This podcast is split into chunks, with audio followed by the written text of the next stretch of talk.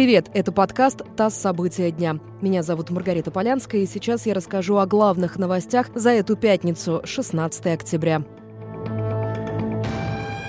Центробанк проверит Тиньков Банк и Яндекс на признаки инсайдерской торговли после объявления о срыве их сделки. Если ЦБ обнаружит признаки подозрительных операций, то объявит о них только после окончания расследования, в том числе для того, чтобы обосредованно не повлиять на котировки. В конце сентября стало известно, что Яндекс намерен за почти 5,5 миллиардов долларов купить головную структуру Тиньков Банка – TCS Group. После этого объявления бумаги компании резко пошли вверх.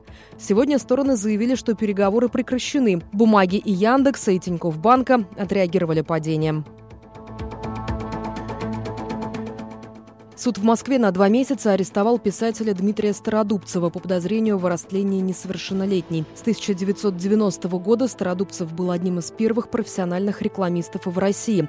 Он является автором в том числе книг «Семь колодцев» и «Продавец мечты».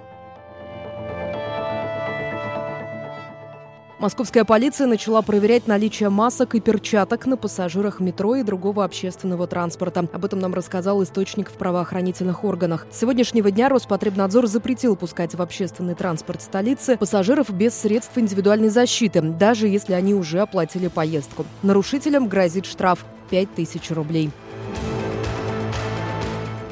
Бывшего кандидата в президенты Беларуси Светлану Тихановскую объявили в международный розыск за призывы к действиям, которые направлены на причинение вреда нацбезопасности страны. Об этом заявили в Следственном комитете Беларуси. Там отметили, что эти действия были совершены с использованием СМИ или интернета.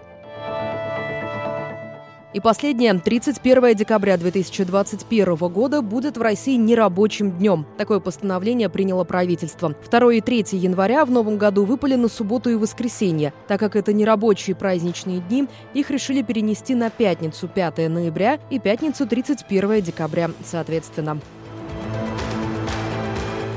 Вы слушали подкаст «ТАСС. События дня». Эти и другие новости читайте на нашем сайте и в наших соцсетях.